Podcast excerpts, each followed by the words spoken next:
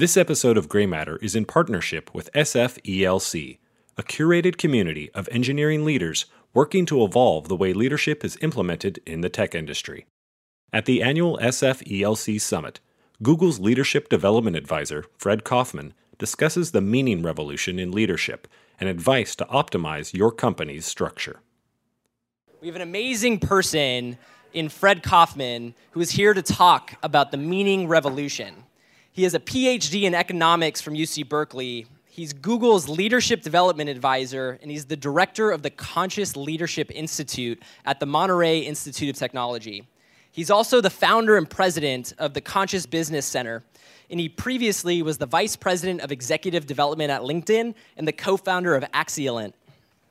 The concepts that Fred's about to dive into have had a wave of impact in the engineering leaders community. So please join me in having a huge and warm welcome to Fred Kofman. I bet you don't know your jobs. I'm willing to put money on the table. Are you? Will you bet with me that you know your jobs? No. I'm from Argentina. You shouldn't bet against an Argentinian. But play with me. Let's say I, I met you out there and we didn't know each other and you didn't know I was going to use whatever you said to embarrass you in front of everybody. And I ask you, so what do you do? What's your job? How would you answer that question? Just pause for a second and think, how would you answer my question, what's your job? So we met, I ask you about your job, and then I say, no, that's not your job. You, would be like surprised. I said, prove it to me. So well, I'll give you an analogy. It's not a proof, but I'll give you an analogy. So let's talk about soccer for a second. Everybody knows, you know, we Argentinians are the best soccer players and the humblest ones in the world. if I ask you, what's the job of a goalie? I mean, trick question, but just play with me. What would you say? Stop goals, of course. I mean, uh, what could be more obvious? But then, I don't know if you watched the last World Cup, but that brings up a question. What the hell was the goalie of Germany doing in the attack in the last three minutes of the game against Mexico? You know, this is a very awkward thing. You know, why would a goalie that is supposed to stop goals be forward? Now, if you haven't seen the game, trust me, this guy was on the side of Mexico trying to score a goal. Uh, doesn't he know his job? He's the goalie of the national soccer team. He's the captain, even, so he, he should know his job. So, what the hell is he doing? What's the job of a team? To win. So, the job of the team is to win. And if the job of the team is to win, and you're a player, meaning a member of this team, what is your job? So, what's the goalie's first and foremost job? To help the team win. Do you agree with that? Okay, maybe I missed it. So let, us go back a couple slides. You know where I'm going. Some of you are already, ooh, ooh, I'm glad I didn't bet. so the job of the goalie is not to stop goals. Stopping goals is the way that normally the goalie does his job or her job. But the true job of the goalie is the same as the job of an offensive player, which is to help the team win. And it's also the job of the water boy and the coach and everybody who's affiliated to the team. Everybody is there to help the team win. That's the main contribution, the main value of the players. Now let's go to a business context. So if I go to any of the code heads at Google and I ask, what's your job? What do you think this guy is going to tell me? Code. I'm an engineer. I code, program. It's just what engineers do. And if then I go to the salespeople, I ask the salespeople, you know, what's your job? To sell. You see, this is exactly like the defense and the offense in a soccer team. You know, people are trying to kill the bugs, and the others are trying to make money or sell and make revenue. But they're both wrong. And this mistake is deadly. I'm going to prove to you this is what kills every successful organization. When people ask me, what do I do? I tell them, I'm an organizational oncologist. like, what? Yeah, I, I, I study uh, tumors in organizations. I've never seen a tumor. It's like, oh, believe me, your organization is full of them, and they'll kill your organization. Where are they? Say, look in the mirror. You know, remember the Matrix, the, the first movie, when Agent Smith tells Morpheus, you humans are a disease. Well, we are a disease. We are like tumors because everybody is self interested. Everybody wants more power, more budget, more authority, more autonomy. But that doesn't work for the system as a whole. Just like a cancer cell goes into a tissue, grows into a tumor, and the tumor is incredibly successful at growing and achieving more space, more power, more nutrients until it kills the host, and then everybody dies. But the tumor is very successful. The host is the one that is not successful. So in an organization, the deadly disease is that it disorganizes because everybody starts working, doing his or her job instead of contributing to helping the team win.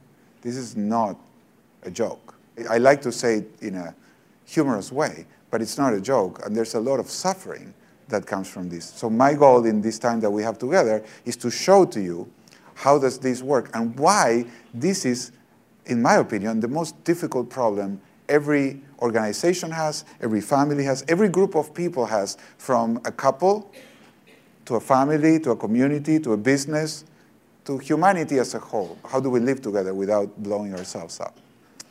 So let's say that everybody's job in a business is to accomplish the mission with integrity as a first approach to an answer. But let's see what happens when somebody doesn't. So we have the salespeople that are trying to sell, and that's their mission. It's like they've been told, think like an owner. I'm, I own my piece, I own this part, and to make this part successful, I'm going to do everything I can to accomplish my mission, which is to maximize revenue. But then you have a credit analyst that is the one that decides whether to give credit to a customer or not. Or you can take a legal department. Legal department would be playing defense, or the credit analyst. That is, what's the job of a credit analyst? Just guess. Well, no, not to say no. Uh, when the credit analyst says no, or when a finance person says no, you, you can't do that deal, what are they trying to do? Prevent, reduce risk, exactly. Prevent bad debt or minimize losses or just, you know, if it's a, a, lawyer, just signing a contract that could create trouble in the future. So prevent risk, again, playing defense. What's the best way to have no bad debt? Don't lend. I mean, you know about type 1 and type 2 errors. So the salesperson has never seen a customer that doesn't deserve credit. And the credit analyst has never seen a customer that deserves credit. So what happens? Well, these, these people are going to get into a tug of war because each one of them is trying to optimize for their subsystem. You're being told, you know, minimize bad debt, like minimize cost, shut down the factory. Of course, I mean, nobody's that stupid, but you will have a temptation to do that. Or you're being told maximize revenue, well, you want to sell. Are you selling the highest margin product? No, you're selling the highest revenue product. But the highest revenue product doesn't mean it's the highest margin product. The goal of the company is to make profits, not to make revenue. But you're being paid and you're being told your job is to maximize revenue because that's what you control. So you think like an owner and you do it. And then these are your enemies. The people that want to launch are the enemies of the quality assurance people because the quality assurance people want to test and the other people want to launch. And when you get requests for reliability engineering, the product people are saying, who the hell needs, I mean, we need features, we need cool stuff to put out in the market. So here's the problem. The problem is that in order to optimize the system, you have to sub-optimize the subsystems. So if you're being told you have to optimize your subsystem, for sure, the convergence of those instructions are going to sub-optimize the system and eventually kill the system. You cannot avoid this. This is pure math. It has nothing to do with people being good or bad. It's just the way it is. But you know, you say, oh, we just need to work together. How do we work together? I mean, how do you evaluate the marginal contribution of a person to optimizing the system? It's a huge problem. I taught at MIT for a while, and my first meeting with a person in industry was with someone from Digital Equipment Corporation.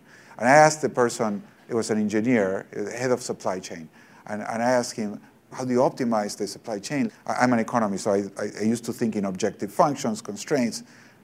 he looked at me like, we don't have a clue about any objective function. My problem is that Harry, not real names, but Harry hates Sarah's guts, and Sarah hates Harry's guts. And they're not communicating, so they're dropping all the balls between the two of them, so our supply chain cycle time is going through the roof. That was literally what he said. He said, well, um, how do I calculate this? Like, I, I was coming from MIT. I said, we don't need calculation. We need some human judgment here. And I said, well, I got a PhD. I have bad news. I have a PhD in mathematical economics. And he said, well, we can get PhDs a dime a dozen, but that doesn't solve the problem. That was not what I wanted to hear after 12 years of study.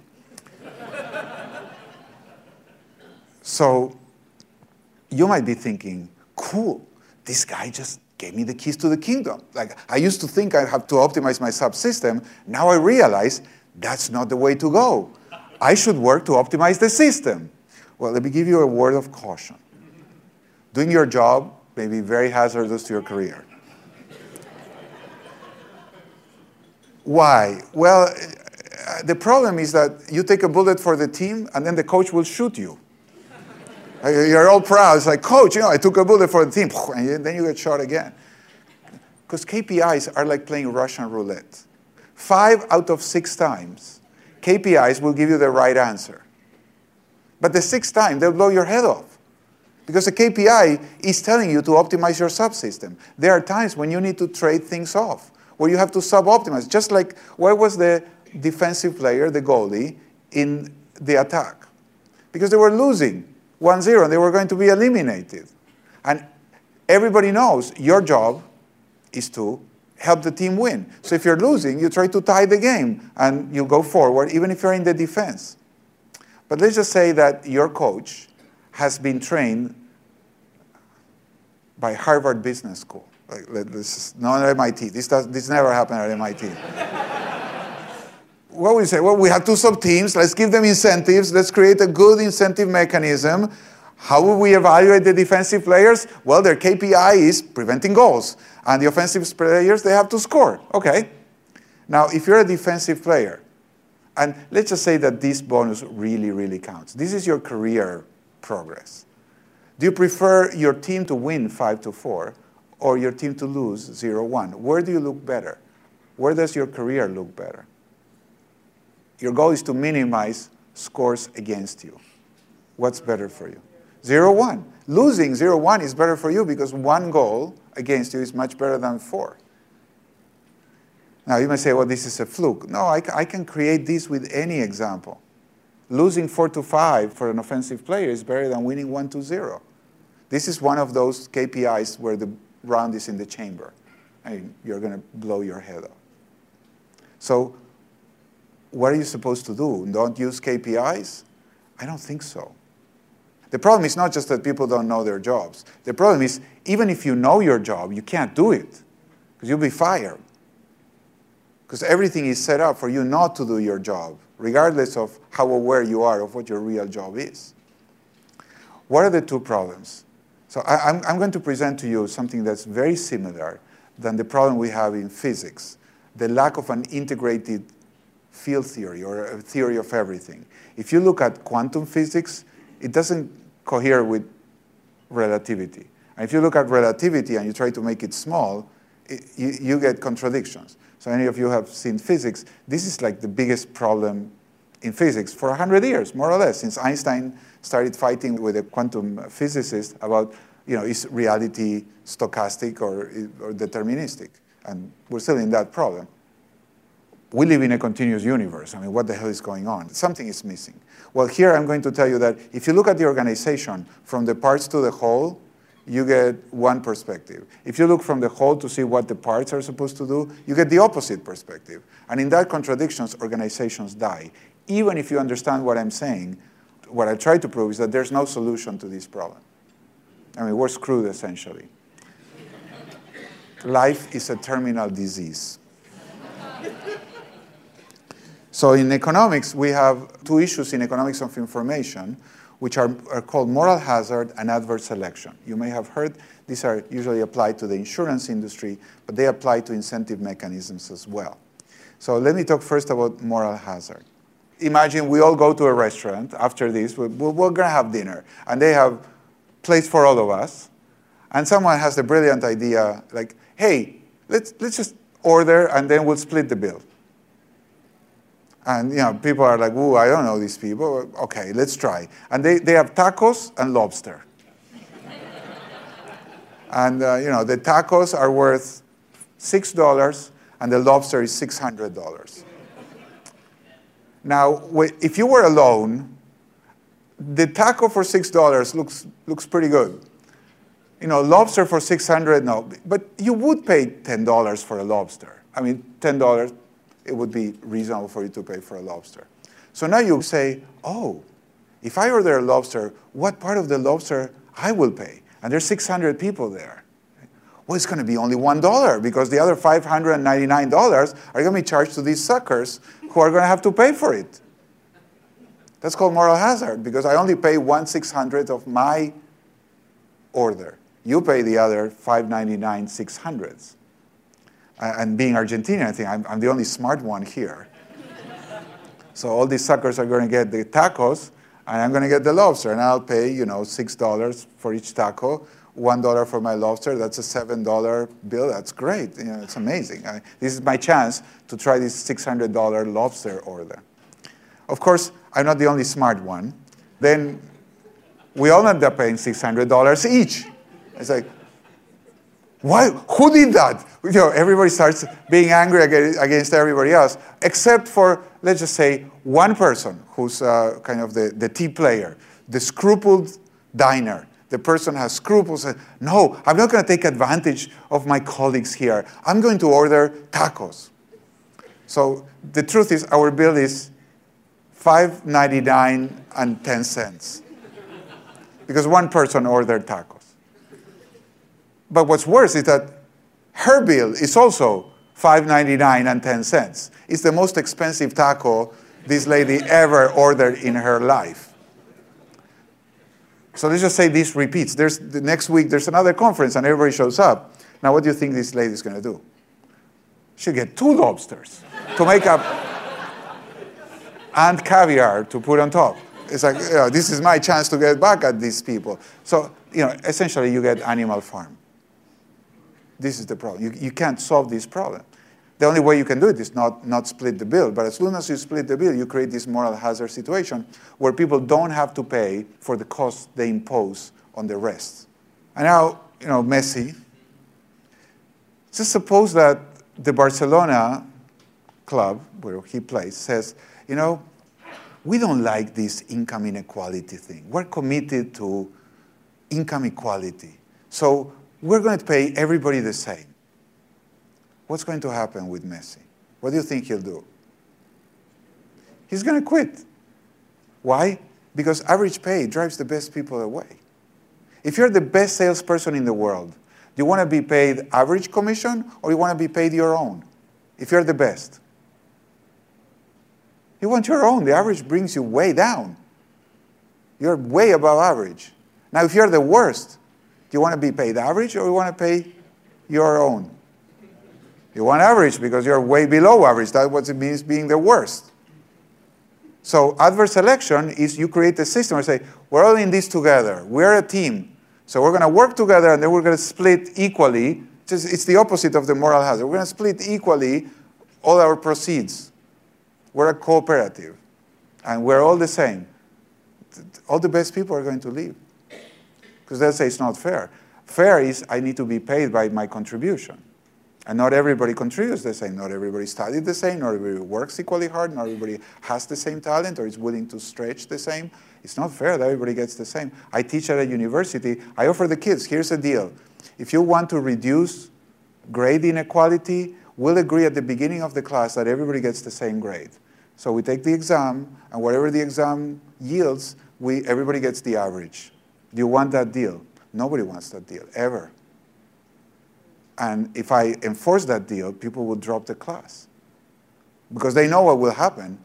some people are going to shirk in the first test, and then more people will do it in the second test. And by the time of the final, nobody's studying anything because you're getting one six hundred of your grade because everybody else is counting on you to carry them. And then you die like the horse in Animal Farm. You work harder, you work harder, and you die. I'm sure you have seen some traces of this in your companies. This happens in families, in communities. It's called the tragedy of the commons, where everybody tries to piggyback or ride other people's coattails and take their sheep to graze in the commons until the commons is overgrazed. Anyway, it's, it's a big problem to deal with collective property or schemes that are collectivist. And essentially, that's what destroys communist economies. I mean, the, has nothing to do with political ideology. It's an information and incentive problem.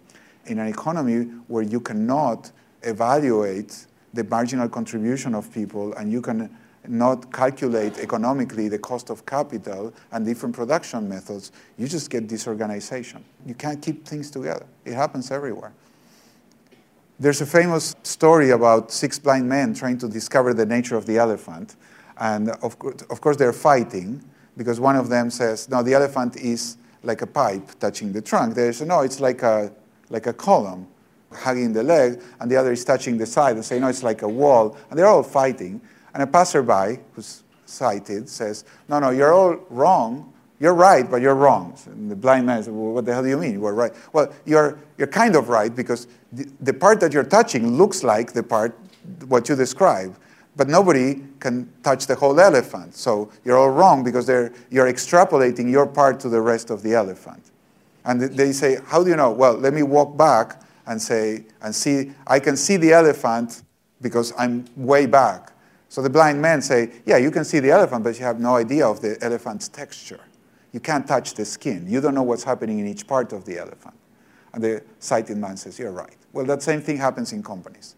If you're on the ground, you have very good granularity, but you don't understand how the system works because you can't see the interactions. And if you assume that the rest of the system is like your part, you're wrong. But if you're far enough, let's say an executive, to see the whole picture, well, then you don't see the granularity. You just don't understand the particular circumstances of time and place as Friedrich Hayek described them. So in this dilemma, most leaders decide to say, okay, here are the rules, you're going to do that, and you're going to do that, and you're going to do that. And that's the collapse. Because when you do that, people get stuck. And they can't do anything. And when people don't do anything, people get aggressive, people get angry.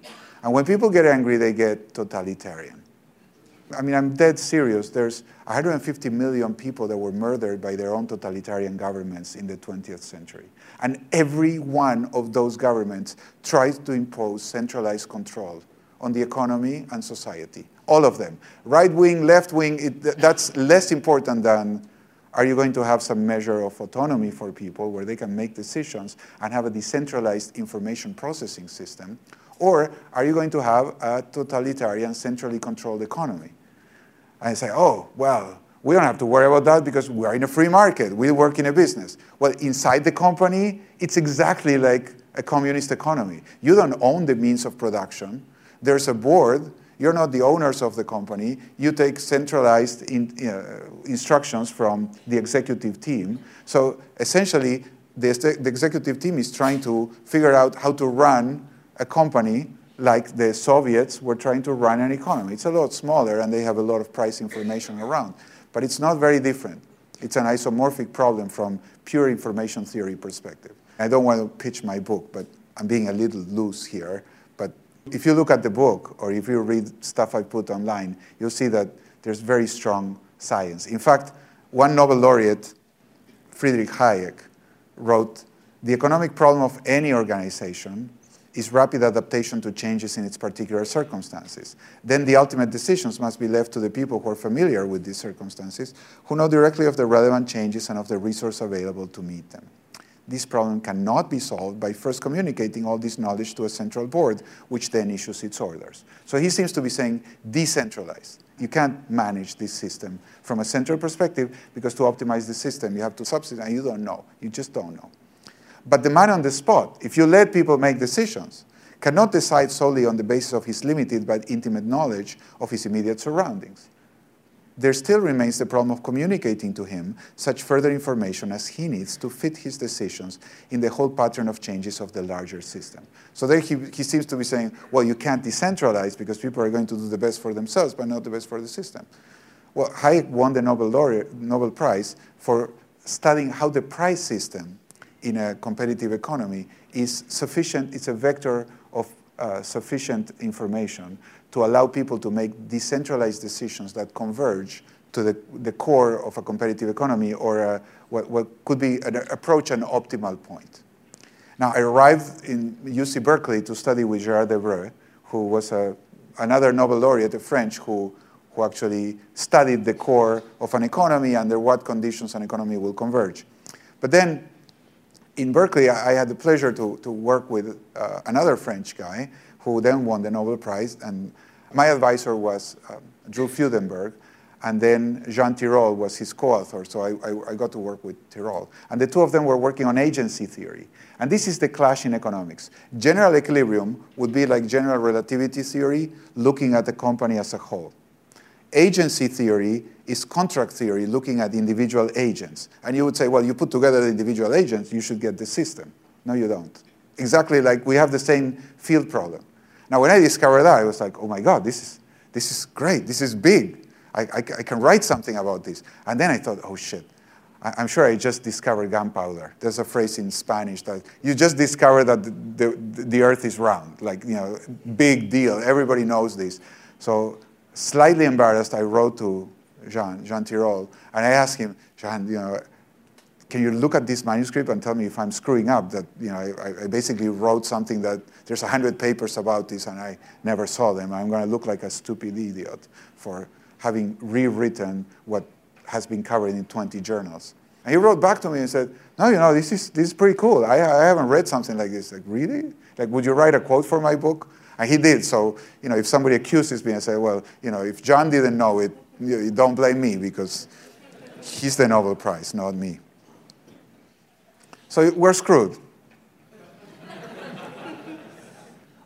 you will be thinking, so are we going to get something uplifting here, or do we have to wait for the wine? Well, yeah, I have some good news. And, and the good news, I'll tell you the story of these two hikers that encounter a bear, and you know, the bear is menacingly approaching them. One of them sits down and pulls a pair of running shoes from his pack. And as he's putting the running shoes there, says, What the hell are you doing? Well, I'm going to run. You can't outrun the bear. I don't have to. I only have to outrun you. this is an unsolvable problem, but you don't have to solve it. You just have to do it better than others to win. because every, every organization has this problem. So in a competitive market, you're not trying to have the bear eat the other person, but you're trying to serve the people that depend on your products and services to have better lives. So that's a very noble goal. It's a race to serve people better, cheaper, with higher quality, and so on, faster, you, you name it. So the question is who's going to win this race? And the one that's going to win this race is the one that ameliorates this problem as best. In the land of the blind, the one eyed is king. Everybody's blind. Now I think after studying this for 25 years, I can explain it, but my God, you know, I, I broke the whole wall trying to hit the nail in the head. Like now I feel like, yeah, this is the freaking nail, and this is the problem. Now, it's not easy, even after you know the problem, what to do about that. In the last nine minutes, I'll tell you what, what, what's the answer. Because the solution turns out to be trivially simple. Wickedly difficult, but very simple to understand. But it's not a solution. We can't solve it. This is a mathematical impossibility. Under the assumptions that I told you, self interest private information about the immediate environment, talent, and effort. There's no way to solve this problem. That's proved in, mathematically in agency theory. You need to condition compensation on performance in order to incentivize the right effort. But if you condition compensation on performance, meaning KPIs, you're going to destroy the global optimality because people will, op will optimize their subsystems. That's the nut like the crux of the argument. So what do you do? Well, you have to change some assumption. You have to change something. And a basic assumption that I've been using in all my presentations so far is the one that it's called the Homo economicus, the economic man or economic human, which is people respond to incentives. And they respond to material incentives that have to do with rewards and punishments. I am going to argue, I argue extensively in the book. This is like the first three chapters of the book. There's eight more chapters in the book, but these are the first three. Because I find the problem incredibly elegant. As a mathematician, when I discovered it, I oh, this is such a beautiful structure and how everything comes together. And I mean, in a sense, it's part of my history. I, I started with general equilibrium, then I went to contract theory, and then it turns out the two of them give you the exact opposite recommendations on how to centrally manage or decentrally manage a system. So I said, what's the opportunity? So 90% of human energy comes from commitment. Nobody can make you do things if you don't want to with your best effort. And I discovered this thinking about my kids. Because as a manager, I wanted my kids to, they were dirty and fighting over the iPad. No, no, they were not reading like, like this a, a book. They were all dirty, they hadn't taken any bath, and they were fighting, yelling at each other, pulling on the iPad. My turn, no, my turn, my turn. So, what did I do as a manager? Take away the iPad, no iPad until you read. So, I succeeded. They, they, they read, uh, cursing me under their breath. and I realized as I was watching them and, and not feeling satisfied, saying, well, okay, I got them to read. Why am I not feeling good about this? And I realized I don't want them to read. I want them to want to read. That's a very different problem. So I went to them and said, until you want to read, no iPad. yes, exactly. Yeah, you got it. That's like a, like a thief saying, be my friend. Yes, of course, I'm your friend. Give me your money. Okay. No, as a gift. Well, here, have a gift. No, you don't really mean it. I'll shoot you. Mean it or I'll shoot. No gun in the world can get you to respect someone. No gun in the world can get your best. No incentive can get your best. You will only give your best because you want to. It's not contractable. And that's the difference between management and leadership for me. Leadership is about eliciting internal commitment. You do it because it comes from the inside. Now, how do you lead people? How do you engage people's internal commitment to pursue a mission? Not because it's convenient, but because it's worth it. That's a totally different problem. And I don't know about you, but nobody taught me that in business school. I didn't go to business school, but I didn't teach that. I have to confess, I didn't teach that at Sloan. I studied economics, and you know, I talked to some professors at the Haas School, the Berkeley School of Business. They don't teach this. Now they have some leadership courses, but this, how do you become worthy of being followed? How do you earn the moral authority so that other people will want to pursue the mission that you're inviting them to contribute to? That's not an engineering problem. That's changing the context in which people will solve any engineering problem. And that's what leaders do. If you remember, there's a part in the movie where the nobles are leading the, the Scottish army to fight the, the English. And people are leaving. Say, oh, we don't want to fight. And he comes and he says, yes, you know, leave and you might leave. Stay and you might die. But wouldn't you trade off every day from now until the end of your life to come back to this moment and prove to the English that we stand for freedom? Something along those lines. He wasn't saying we're going to win. They won, but that's Hollywood. He was saying, it's eh, Henry V. I haven't seen St. Crispin's Day. Go to YouTube, watch Kenneth Branagh's St. Crispin's Day address. We few, we happy few, we band of brothers. For whoever sheds blood with me will be my brother. Being he nurse or vile, this day shall gentle his condition. And gentlemen in England now abed will feel themselves accursed. They were not here to fight with us upon St. Crispin's Day. Now, that is not management. That is not like, hey, guys, stay and we're going to win. It's like, no, no, no, we, we're probably going to get our asses kicked because the French are seven times our number. They're fresh. And, well, we'll do our best, but you know, the fewer the men, the greater the share of honor. We'll just die. We don't need more people to die with us. I mean, what kind of attractive speech is that? I mean, as a recruiter, they suck. but what people want in their lives is not just more goodies. I'm not saying that goodies are not important. So that's like walking with your right leg. And you know, it's good to walk with your right leg, but if your left leg is stuck, you're not going to go very far. So what I'm saying is use the two legs. You have compensation mechanisms, you have bonuses, benefits, stock plans. I mean, whatever you have to incentivize you and your people. But to get people's best, to solve this problem really, you have to go way beyond that and you have to add another tool, another tool which is non-material incentives. And non-material incentives are what in economics we call club goods. A club good, it's not exclusive in consumption, but it's exclusionary. You can exclude people from the club if they don't live up to the standards or they don't contribute to the mission. But once they're in the club, everybody's equal member of the club. Everybody can feel proud. Everybody can connect to a similar purpose. Everybody can uphold certain principles and feel fully integrated and included in a community. This is what we most want as human beings. This is what we live for. The other stuff, we need the other stuff to live, but this is what we live for. So, as a leader, as an engineering leader or any leader, you have to engage the two parts, make it the right and the left leg. You know, if you want people to walk, you have to get them to understand what you're trying to do, but then you have to make them like my kids.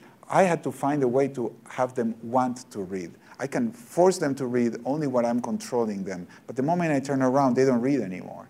And if I pay them to read, I punish them with a reward because I'm taking away any pleasure they might have of reading. I'm educating them to only respond to monetary incentives. So the moment they don't get it, it's like, well, why should I read? I mean, I read to, to make you know, a dollar per page or something, whatever daddy gives me. That's, that's very bad education. So how do you get people and to, to commit? And I'll finish with this story, which will give you my, my ultimate answer. When I was writing the book, I took my wife to Egypt. And I had been to Egypt before, so it was more a gift to her. I wanted to go with her. I'm writing the book and all that. I, we went to this temple. It's an Egyptian temple. We went in a barge down the Nile. It's a, uh, I think it's Luxor. But we go there, and I remember this temple. But when I saw the temple, I was like, wow, you know, these, these people, the Egyptians, built this temple to say, look at us. We are important. We are powerful people. We created something worth admiring. And it's an issue of identity. We participated in a project that gave us symbolic immortality. Our purpose was to transcend. We wanted to mean something, and this is our call to you to recognize that we were great people. I was like, whoa, it's very similar to what every person wants. It's like, I want to mean something. I want my life to mean something. And then I walk in, and I didn't remember this, but at the moment I entered, I realized, I remember this, was it's full of graffiti. The soldiers from Napoleon, when they conquered, and the British afterwards, they, they wrote their names. Like Jean-Francois was here, 1802. I mean, literally, they, they, they chiseled that. I said, my God, you know, there's 5,000 years more or less, of difference between this temple being built and Napoleon and his soldiers getting there. But these soldiers wanted the same thing. Jean Francois was saying, I was here, remember me. I did something important. I'm worth remembering and admiring because we conquered this place with my other uh, fellow soldiers. And I said, wow, this is an absolute human need. We all feel the need to transcend because we know we're going to die. And we know that in the big scheme of things, this life is absolutely meaningless by itself. So we need to create something that will go beyond just our material existence. We, meaning does not come from lasting. We want to really live.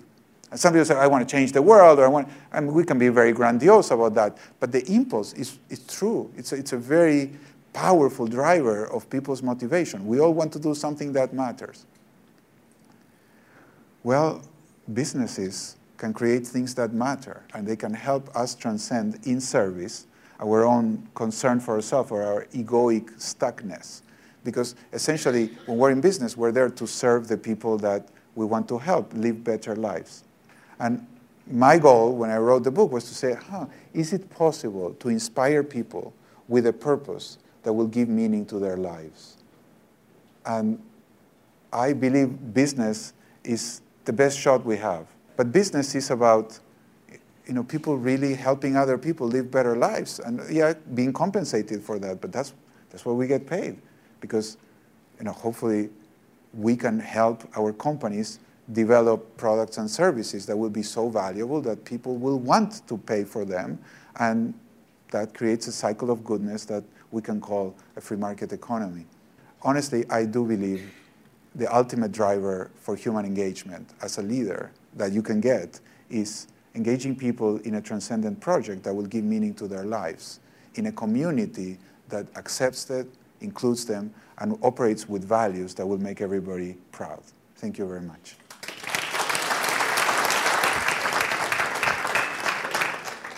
Thank you so much, Fred.